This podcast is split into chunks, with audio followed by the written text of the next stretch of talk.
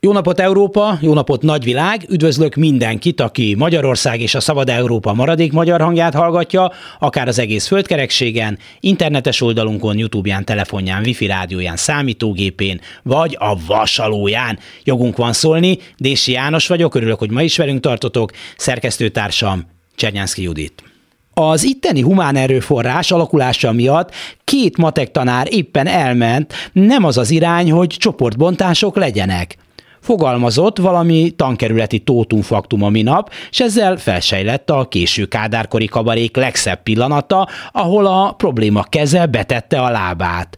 A csinovnyik, aki megmagyarázza a rendszert a humán erőforrás alakulása. Aha. Persze azt mégsem mondhatja, hogy az úgynevezett státusztörvényel jó alaposan megszivattuk a kedves tanár kollégákat, akik közül néhányan, akiknek maradt önérzete és lehetősége, ilyenek a matekosok, szépen leléptek. Ezzel a magyar oktatásügy rengeteget spórol, ami fontos is, hiszen a tankerületi tótumfaktumok részére most rendelnek közel két milliárd forintért elektromos meghajtású autókat. Mégsem mehetnek gyalog a kedves szülők közé, hogy bejelentsék. Az informatikai tagozat, amit meghirdettek, az ám csak vicc volt. csak nem bevettétek, úgy kellett, úgy kellett, káposztába hús kellett. Az az 500 ezer és másfél millió közötti jutalom, ami a markukat ütötte tótumfaktuméknak, meg csak azért van, hogy ezzel is froclizzák a kedves kollégákat, akik kimerészeltek állni, na nem túl nagy számban, de hát mégiscsak a jogaikért.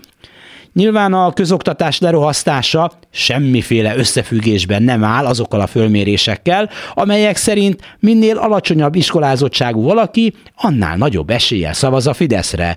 Már csak azért sem, mert a tankerületi tótumfaktumok mind diplomás, talán több diplomás, esetleg még nyelveket is beszélő emberek, és három az egyhez adom, hogy na, hova szavaztak?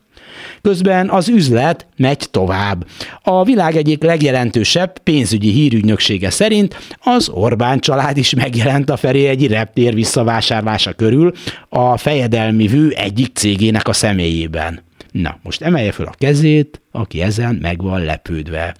Mert lehet, hogy az iskolaügyben momentán humán erőforrási fönforgás van, de például Mészáros Lőrinc azon vállalkozása, amely megkapta az autópályák kezelését, már a 35-ből az első évben jelentős profitot ért el, ami nagy megkönnyebbülés nekünk. Ráadásul az ötödik kerületi önkormányzat csökkentette a habony művek kaszinóinak építményadóját, nem egy nagy összeg, de manapság már az eféle gesztusok is jól jönnek egy füst alatt a kormány élve egy EU adta lehetőséggel, hogy bizonyos kijelölt termékek áfáját nullára csökkentheti, a napilapokét tette ebbe a kategóriába. Nem a tejet, a kenyeret vagy a gyereksapkát, a napilapokat, amely termék piacának nagy részét Mészáros Lőrinc egyik cégének uralja, hiszen szinte az összes vidéki napilapot mészárosították.